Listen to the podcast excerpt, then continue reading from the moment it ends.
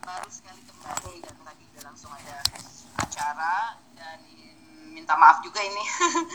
ya Iya, apa-apa. baterainya, baterainya juga nih agak-agak tiris soalnya baru kembali dari tanah suci apa jadi belum cun belum cun lagi gitu. Baru barusan sampai banget ya Mbak Peggy ya? iya baru. Oh ya Allah. Barusan Gak sampai apa-apa, kita langsung aja dialog. Insya Allah Allah Iya. izinkan. Mudah-mudahan dengan sisa baterai dan perjalanan dan keadaan yang ada, Insya Allah Allah izinkan apa yang Allah izinkan buat kita ya. Insya Allah. Iya, Mbak Peggy. Ah, jadi eh, sebelumnya terima kasih sudah bergabung lagi ya dengan MTC Rumah Isa setelah eh, tahun lalu kan kita bertemu di musim cinta ya. Iya, Alhamdulillah. Alhamdulillah. kembali ya di MTC Rumah Isa seperti itu. Nah, jadi seperti yang sudah teman-teman di sini ketahui, insya Allah temanya adalah tentang Palestina ya Mbak Peggy ya gitu kan. Iya. Jadi eh, Mbak Peggy kalau nggak salah kemarin barusan dari sana juga ya Iya, Palestina. hmm, betul. Mungkin bisa memberikan updatean terbaru gitu kan. Iya. Eh, bagaimana sih keadaannya keada- keadaannya di sana gitu kan dan apa Hmm. sih yang kita beri. Ya. Baik. Bismillahirrahmanirrahim. Um, sampaikan kepada saya yaitu sharing mengenai hmm? Suara saya jelas? Eh ya, jelas Mbak Peggy. Ya. Ya, jadi ya Bismillahirrahmanirrahim sesuai dengan tema yang sudah uh, disampaikan kawan-kawan ya bahwa kita mau sharing berbagi tentang Palestina. Um, terlebih dahulu memang saya ingin meng- menguatkan lagi ya, menguatkan lagi semangat kita, semangat kepedulian kita terhadap Palestina um, yang didasari oleh beberapa alasan begitu ya. Uh, yang pertama tentu kita sebagai hamba Allah, kita sebagai hamba Allah yang meyakini agama ini adalah dinul hak dari Allah Ta'ala. Inna dina indallahil Islam. Islam adalah yang hak di hadapan Allah Ta'ala. Dan Allah berbicara kepada kita lewat Al-Quran. Dan secara jelas pada surah Al-Isra, wabil khusus ayat 1 sampai ayat 8 misalnya, bagaimana Allah menyampaikan tentang perjalanan Isra dan Mi'rajnya Rasulullah SAW, bagaimana Allah menyampaikan tentang Masjidil Aqsa, bagaimana kemudian um, peristiwa Baitul Maqdis muncul di dalam uh, hadis-hadis Rasulullah SAW. Um, artinya secara singkat bahwa Allah sendiri yang menyampaikan kepada hamba-hambanya mengenai Masjidil Aqsa yang memang terletak di tanah Palestina. Artinya Allah lah yang memilih wilayah tersebut untuk dijadikan sebagai um, petunjuknya kepada hamba-hambanya tentang apa yang Allah inginkan terhadap tanah tersebut. Jadi itu mesti menjadi spirit bagi kita hamba-hamba Allah yang ingin terus menghamba kepada Allah, yang ingin terus berjuang mencari ridhonya Allah bahwa ada salah satu jalan yang Allah berikan yaitu tanah sucinya Allah Ta'ala yang di sana Allah berikan ujian begitu. Allah menyampaikan tentang Masjidil Haram, Allah menyampaikan tentang Masjid uh, Nabawi, Allah menyampaikan tentang Masjidil Aqsa, dan kemudian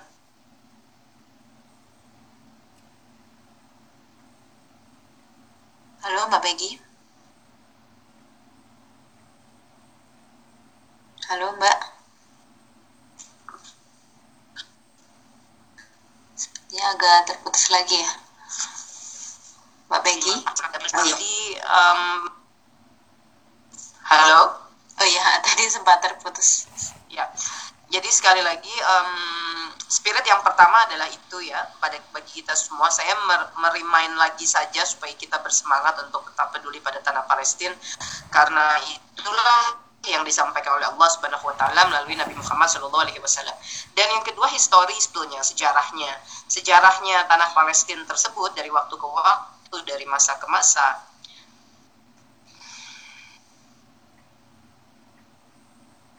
Ya dari waktu ke waktu dari masa ke masa uh, mobil khusus um, Rasul, pada masa Rasulullah SAW pada masa Sayyidina Abu Bakar Sayyidina Umar bin Khattab itu adalah tanah yang memang diwakafkan oleh kaum muslim di mana kita punya kewajiban untuk hidup tentram aman dan damai dengan di sana begitu ya. Dan uh, Sayyidina Umar bin Khattab bagaimana menciptakan kedamaian di wilayah tersebut uh, dan seterusnya dan seterusnya. Dari masa ke masa uh, tanah itu adalah tempat yang ditinggali oleh saudara-saudara kita kaum muslimin. Tapi terlebih lagi sebetulnya yang saya ingin suarakan juga adalah berdirinya kita sebagai bangsa Indonesia dan berdirinya kita sebagai masyarakat dunia. Bahwa sebagai bangsa Indonesia kita menyatakan kemerdekaan adalah hak segala bangsa. Sebab beberapa orang misalnya suka berpandangan sinis ketika kita berbicara masalah Palestina dan mengaitkannya kepada masalah agama lalu saya hanya ingin mengatakan well oke okay, kalau tidak mau berbicara dari sisi agama dan keyakinan mari kita berbicara sebagai manusia dan sebagai bangsa Indonesia Sepakatkah kita bahwa kemerdekaan adalah hak segala bangsa? Dan sepakatkah kita bahwa di sana masih terjadi penjajahan, bahwa bangsa Palestina sampai hari ini tidak merdeka, tanahnya dijajah, ada bangsa lain yang masuk, lalu mendirikan negara di dalam negara, dan seterusnya. Dan yang kedua, sebagai masyarakat dunia, kita melihat kejahatan kemanusiaan. Kejahatan kemanusiaan yang jelas-jelas tergelar di hadapan mata, bagaimana anak-anak ditembaki, bagaimana saudara kita dibombardir, bagaimana blokade kepada jalur Gaza sebagai salah satu wilayah di Palestina sudah 12 tahun, bagaimana wilayah tepi barat yang katanya masih diakui sebagai Palestina tapi isinya ratusan pos militer Israel yang kapan saja mereka bisa bebas masuk ke kampung-kampung, ke rumah-rumah warga Palestina, mengacak-ngacak dengan bukan dengan proses formal surat pemberitahuan dan segala macam sama sekali tidak, bahkan dalam keadaan sehari-hari pun mereka boleh membawa senjata, pasukan militer bersenjata lengkap, kapan pun mereka bisa menembakkan senjatanya atas alasan apa pun, bahkan sampai di Yerusalem, bahkan sampai di mm, halaman Masjidil Aqsa, bahkan sampai di gerbang-gerbang menuju Masjidil Aqsa. Artinya ada kejahatan kemanusiaan yang kita semestinya berdiri, bersuara dan um, um, bersama-sama gitu ber, melakukan sesuatu untuk menciptakan yang selalu disebut sebagai perdamaian dunia. Uh, ini adalah hal-hal yang beberapa hal yang saya ingin sampaikan. Walaupun bagi saya sebagai hamba Allah tentu yang terpenting adalah apa yang Allah sampaikan kepada kita sebagai hambanya. Tapi well, oke, okay, sebagai masyarakat dunia dan sebagai bagian dari bangsa Indonesia, saya juga ingin menyampaikan beberapa poin tadi. Selanjutnya kalau update ya, update tentang uh, keadaan Palestina sendiri. Uh, ya kalau mau jujur sebetulnya apabila saat ini kita mm, berada dalam satu ruang yang sama dan saya bisa mempresentasikan sebetulnya teman-teman juga mungkin bisa search ya bisa googling. Kita tahu dalam uh, petanya Palestina itu sendiri hari ini mungkin tanah yang tersisa hanya tinggal 10% seluruh tanah yang disebut Palestina sudah berubah menjadi tanah yang disebut Israel. Setelah mereka mendeklarasikan uh, berdirinya negara Israel pada tahun 1948 dimulai dengan uh, apa masuknya bangsa uh, tersebut bangsa Yahudi ke tanah Palestina di era 1918 setelah uh, perang dunia pertama. Apalagi setelah perang dunia kedua saat saat itu mereka menjadi uh, korban gitu ya. Um, banyak uh, kaum Yahudi yang menjadi korban dari kebijakannya Hitler dan lain sebagainya. Sebetulnya salah satu tanah yang terbuka dan memberikan bantuan, uh, tempat untuk tinggal dan lain sebagainya adalah masyarakat Palestina. Tapi kemudian dalam perjalanannya um, mereka mendirikan negara di dalam negara.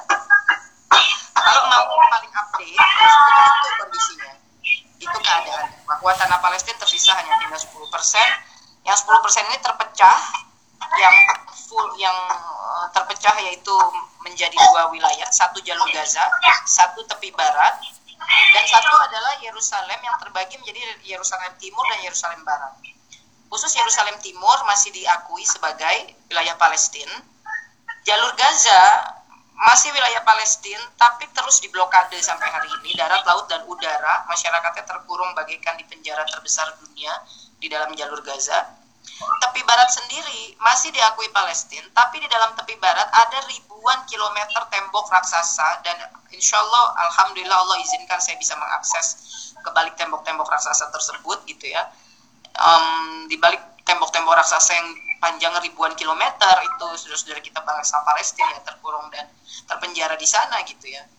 Terkurung dan terpenjaranya seperti apa ya ribuan kilometer tembok-tembok raksasa ini menempel padanya itu pos-pos militer Israel yang jumlahnya ya ratusan gitu ya. Dan ini menjadi prasyarat bagi rakyat Palestina yang harus selalu melewati pos-pos militer tersebut sehari-hari. Ke mana pun mereka mau pergi apakah aktivitas mereka sekolah dari mulai anak kecil umur 3, 4, 5 tahun sampai yang tua yang udah umur puluhan tahun. Seperti itu. Jadi um, kondisi ini sebetulnya kalau dikatakan teh update dong. Ya nggak usah diupdate karena ini kondisi yang terus berjalan. Temboknya dari puluhan kilometer sekarang udah ribuan kilometer kok mereka terus membangun tembok-tembok raksasa sehingga wilayah tepi barat ini terpecah-pecah gitu menjadi kayak di chopping kayak di chopping chopping chopping kayak gitu. Um, itu masih terjadi sampai hari ini. Pos militer mungkin jumlahnya makin banyak dan bertambah ratusan dan persenjataannya makin lengkap.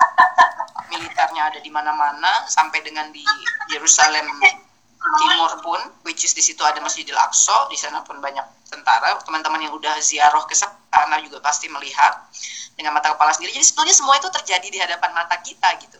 Sehingga saya kembali lagi ingin mengingatkan if kalau memang dunia ini tidak bergerak untuk melakukan sesuatu uh, di dalam menyelamatkan keadaan um, Palestina Israel ini ya sudah kita berbuat saja dengan nawa itu kita di hadapan Allah Ta'ala. Karena anyway everybody gonna go to the judgment day. Pada akhirnya kita semua akan pergi di hari pengadilan Allah dan di hari itu kita sudah tidak bisa bersembunyi lagi apa yang Allah perintahkan apa yang Allah pesankan apa yang Allah kasih tahu sama kita ya kita mesti bertanggungjawabkan termasuk juga untuk masalah Palestina ini hmm, ya saya bukan patah semangat ya karena justru saya yang sering terus menyemangati kita untuk peduli pada Palestina. Tapi sometimes ya wondering juga gitu ya ke mana kita semua selama ini sehingga sampai hari ini hal tersebut masih terjadi di tanah Palestina bahkan getting worse gitu ya. Semakin buruk semakin buruk gitu ya.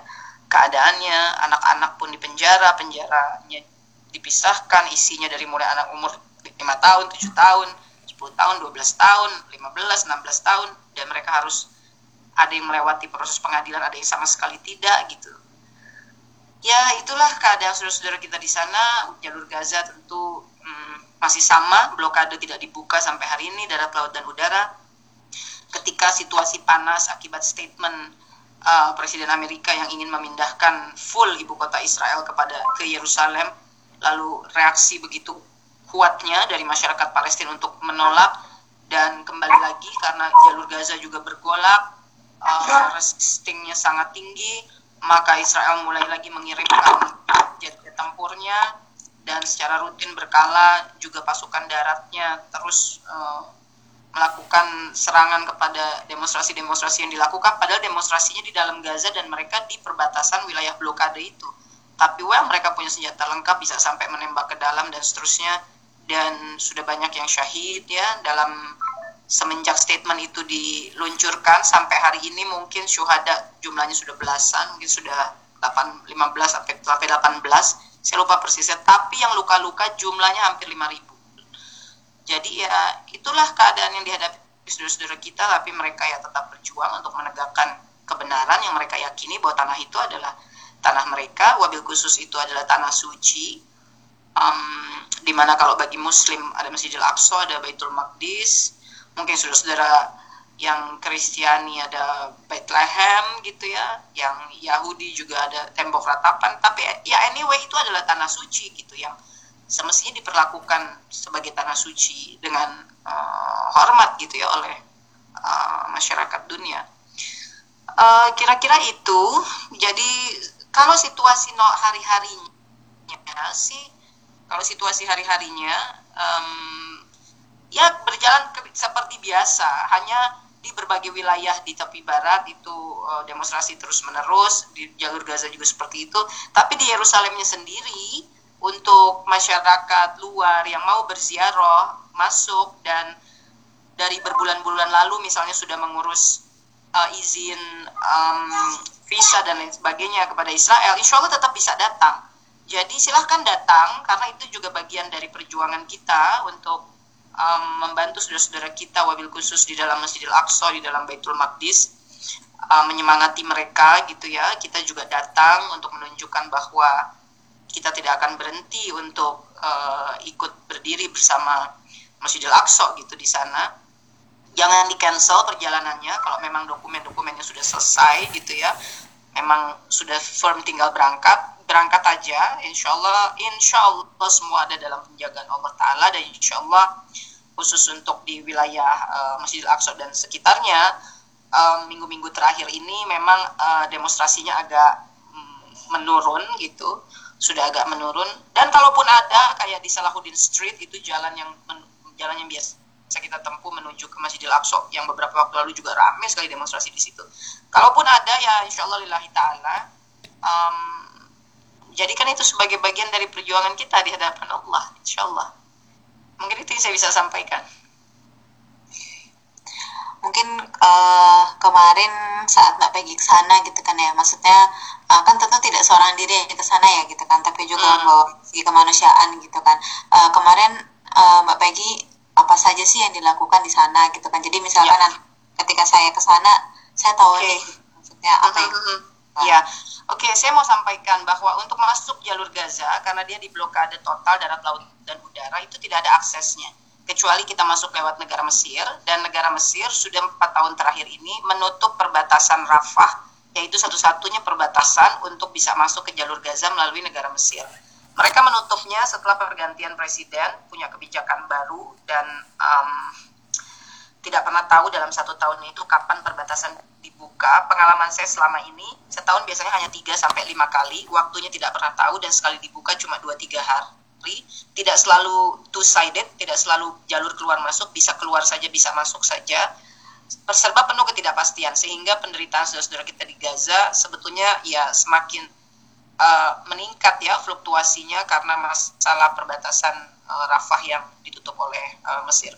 Kita pun bantuan kemanusiaan menjadi sulit kalau sebelumnya ketika perbatasan itu masih diizinkan untuk misi-misi kemanusiaan, kita banyak masuk lewat jalur tersebut. Tapi sudah empat tahun terakhir ini relatif tidak ada yang bisa masuk lewat jalur tersebut wabil khusus apabila dari Indonesia atau dari Asia Tenggara.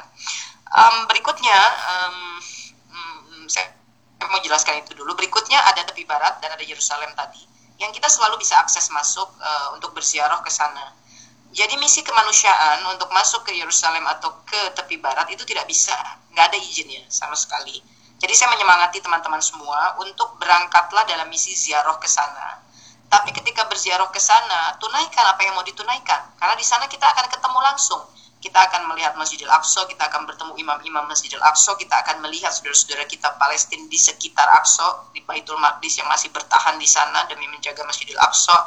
Kita akan bertemu dengan para security guardnya Aqsa yang betul-betul mereka standing ya, berdiri untuk menjaga Aqsa karena ring-ring berikutnya semuanya udah militer Israel gitu tunaikan. Kalau kita memang ingin uh, bersodako memang kita ingin menyampaikan tunaikan saja uh, kepada saudara-saudara kita di sana. Lalu berbelanjalah berbelilah di kios-kios saudara-saudara kita Palestina sebab memang Palestina tidak punya source of income apa-apa gitu ya. Kecuali jika kita terus datang dan kita juga membantu dengan mengkonsumsi barang-barang yang mereka buat makanan yang mereka buat dan lain sebagainya.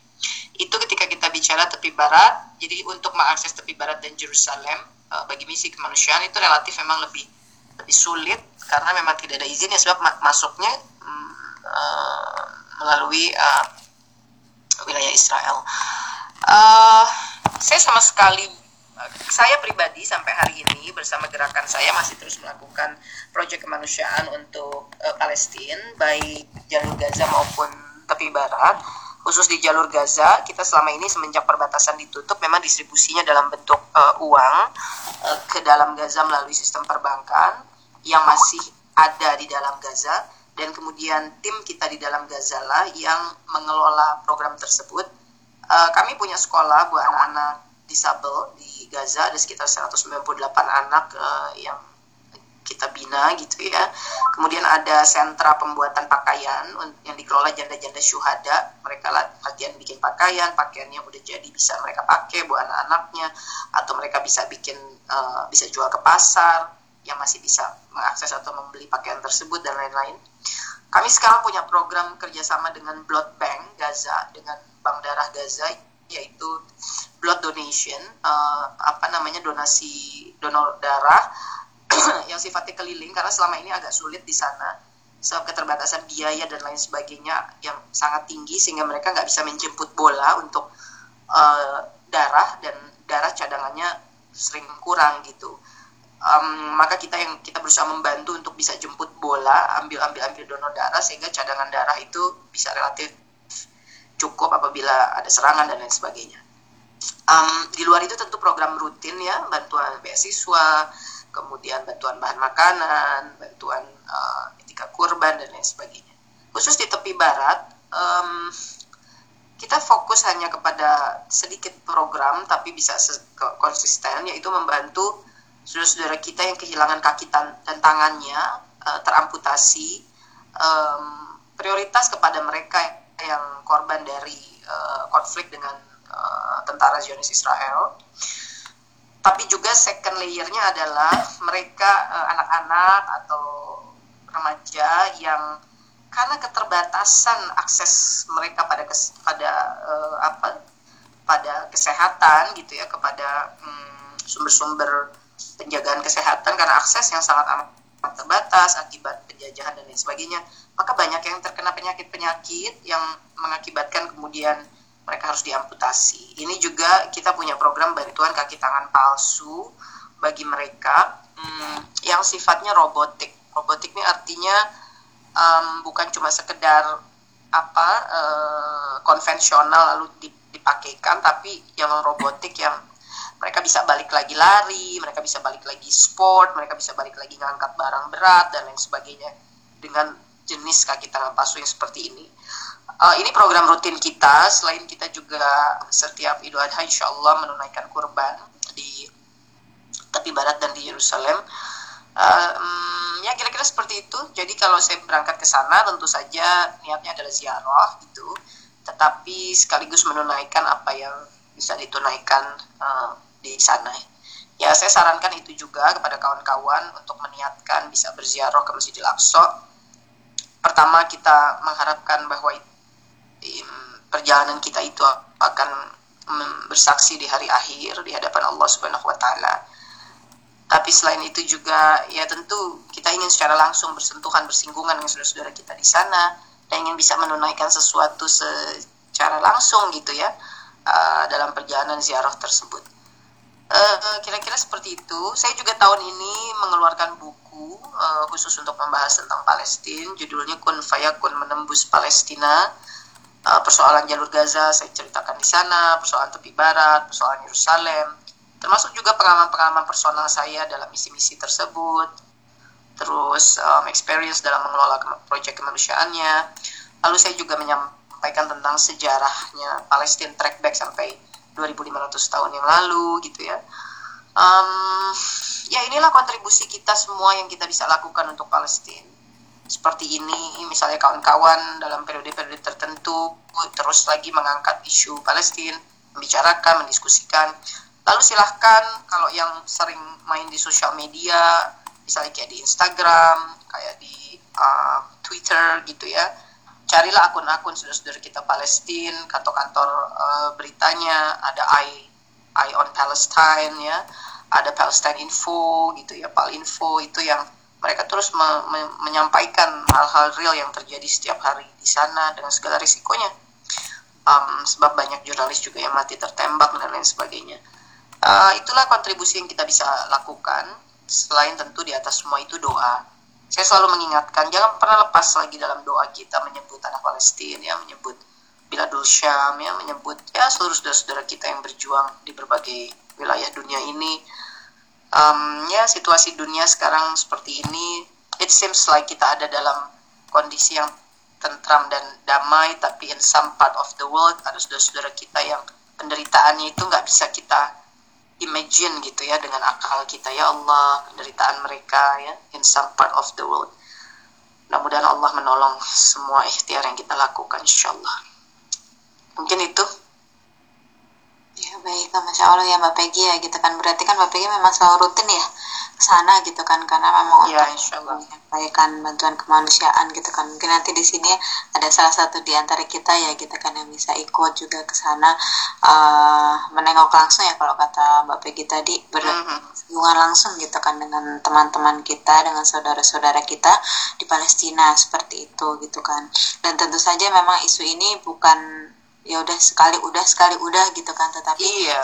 terus terus kita ini ya Mbak Peggy ya, iya. Pertama kita harus selalu bawa dalam doa sebab hanya Allah yang punya kuasa sebab itu tanah suci Allah. Yang kedua kita mesti terus mendengungkannya dengan cara yang kita bisa. Apakah lewat dialog-dialog seperti ini, di majelis, kemudian di sosial media gitu ya. Kalau yang suka menulis mungkin rutin periodically menulis tentang uh, Palestina ya itu kan kontribusi yang kita bisa. Lalu yang ketiga donasi um, untuk proyek-proyek sosial dan kemanusiaannya di sana. Apalagi kayak Gaza 70% masyarakatnya hidup dari bantuan kemanusiaan. Tapi barat well mereka tumbuh mereka growing mereka hidup karena mereka masih diakui sebagai Palestina. Tapi mereka menderita akibat pos-pos militer yang begitu banyaknya kemudian tembok raksasa yang mengurung mereka akses kepada kesehatan yang tidak mudah akses pendidikan juga yang tergantung bagaimana dalam tanda kutip moodnya Israel misalnya lalu akses sumber daya alam tanah tempat tinggal dan lain sebagainya yang terus di uh, apa ya diambil paksa gitu ya uh, oleh uh, oleh pihak Israel gitu. Jadi ya kita juga mesti ikhtiar untuk terus mendistribusikan bantuan-bantuan yang kita bisa. Orang suka bilang ini kayak ngegaramin air di laut gitu. Ya garam meng, menggarami air di laut anyway kan tetap garam itu kan akan hmm, ada rasanya kan jadi asin gitu ya lautnya. Insya Allah seperti itu. Um, saya mesti minta maaf nih, kayaknya sebentar lagi drop nih. oh iya, handphonenya. Mungkin uh, uh, uh, di sini ada teman-teman yang ingin uh, diskusi mungkin satu ya gitu ya. Uh, karena silakan, silakan. Uh, uh, mungkin ada yang ingin pertanyaan atau diskusi gitu kan. Saya berikan kesempatan untuk satu orang gitu kan, karena kan Mbak Peggy baterainya sudah mau drop ya gitu kan kayak gitu nanti mungkin bisa di kesempatan lain ya kita uh, ngobrol lagi nih dengan Mbak iya, Peggy. Ya, ya Uh, baik, silahkan teman-teman. Ada yang ingin didiskusikan gitu kan.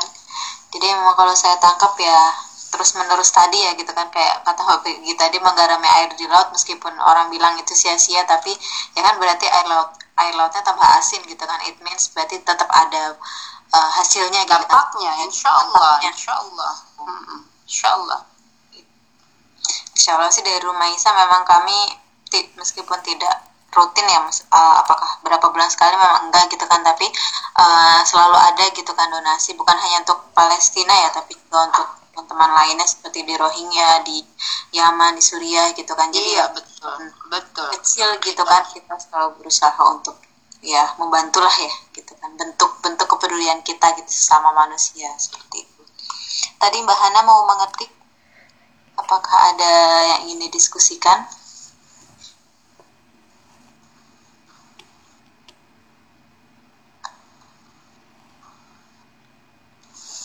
Ada? Oh iya, ini ada satu yang sedang mengetik, Bu Kita tunggu sebentar.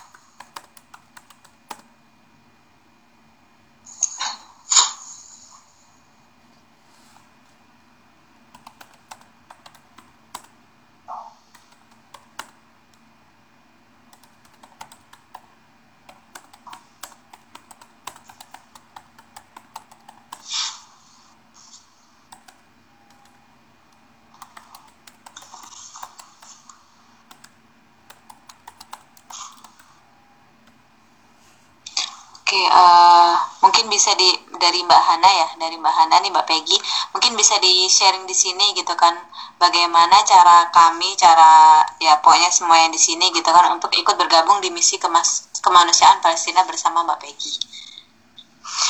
Iya, Bismillahirrahmanirrahim, Masya Allah. Uh, la haula wa la quwata illa billah. Hmm,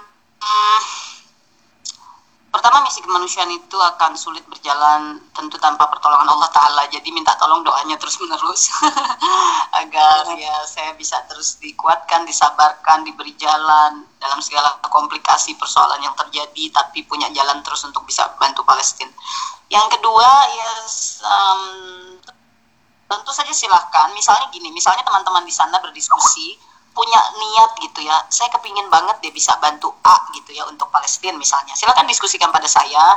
Saya akan mendiskusikannya dengan teman-teman di lapangan baik di Gaza maupun di tepi barat gitu ya di mana eh, proyek itu bisa dieksekusi. Lalu we can do it together. Teman-teman bisa kemudian kan sedekahnya lalu kami saya bisa rutin mendistribusikannya nanti reportnya update-nya itu akan terus kami kirim gitu ya. Atau kalau misalnya teman-teman aduh saya nggak tahu ya mau proyek apa yang paling dibutuhkan oleh mereka. Ya well insya Allah saya nanti misalnya di luar majelis ini saya bisa kirimkan like um, apa information ya tentang apa-apa yang kita kerjakan. Lalu kemudian kalau teman-teman have ada willing ingin join ya teman-teman yang create saja di sana tentang bagaimana menggalang sodakoh. Sama seperti saya selama ini saya juga di sini terus fundraise seperti yang saya sampaikan ketika saya di sana buku-buku yang saya tulis semua hasilnya adalah untuk gerakan dakwah sosial kemanusiaan. Kemudian saya bersama tim saya misalnya bikin jilbab bikin gamis bikin dompet bros dan segala macam dari waktu ke waktu. Kami tidak punya toko kami tidak punya butik tapi semua itu selalu kami tawarkan di majelis-majelis sebagai um, apa charity product gitu ya sehingga orang bersedekah. Lalu hasilnya kita split up untuk project program Indonesia untuk program Palestina untuk program Suriah dan lain-lain. Nah ini pun teman-teman di sana bisa misalnya rutin kayak ada hmm, apa saya kurang tahu ya bazarnya kah atau yang jual makanan kah atau apa pun lah yang hasilnya memang diniatkan juga untuk itu lalu dikumpulkan sama-sama yang kita bisa distribusikan sama-sama gitu ya. Karena memang kepentingannya adalah konsistensi kita membantu mereka di sana uh, di bidang apa programnya apa dan kita bisa sustainable bantunya nggak one hit. Yang one hit juga diperlukan artinya yang charity pada momentum-momentum tertentu. Misalnya kayak kemarin ketika wah lagi demonstrasi terus mereka banyak ditembak dan lain sebagainya oh butuh support misalnya makanan butuh obat dan lain sebagainya itu pun kita bisa bantu pada momentum tersebut. Tapi yang sustainable juga kita coba ikhtiarkan ya uh, yang bisa terus rutin terus menerus something like that sih insyaallah hmm, berarti uh, ngubungin langsung ke Mbak Peggy-nya ya berarti bisa ya bisa insyaallah insyaallah ya bisa di nomor Skype ini atau di nomor saya yang ada di teman-teman rumah Isa. Iya, iya, iya. Saya pokoknya open for everybody. Oh iya, iya. Okay. kan untuk dakwah, sosial kemanusiaan untuk yeah, umat. Yeah. Ini saya minta maaf banget udah makin tujuh persen. Mungkin sebentar. Oh iya, iya, apa Ini masih ada satu sih apa apa, apa. kayak gitu kan. Jadi uh, ini ada dari Mbak Diah nih gitu kan. Kan kadang ada teman-teman yang bilang ngapain jauh-jauh ngurusin Palestina terus Indonesia aja benar dan butuh bantuan hmm. menjawabnya itu gitu. Ya menjawabnya sederhana saja ya. Um, menjawabnya sederhana saja sebab um, um, ngapain jauh-jauh ngurusin Palestina Indonesia aja masih banyak yang harus dibantu. Ya kita bekerja untuk Indonesia. Kita bekerja juga untuk Indonesia. Kita yang membuat kalau Palestina aja kita bantu, apalagi Indonesia, tanah air kita sendiri. Ketika saya berbicara Palestina, bukan saya mengatakan saya tidak bekerja untuk Indonesia gitu, tapi karena kita sedang membahas Palestina. Ketika kita bicara tentang persoalan Indonesia, we are all care about Indonesia.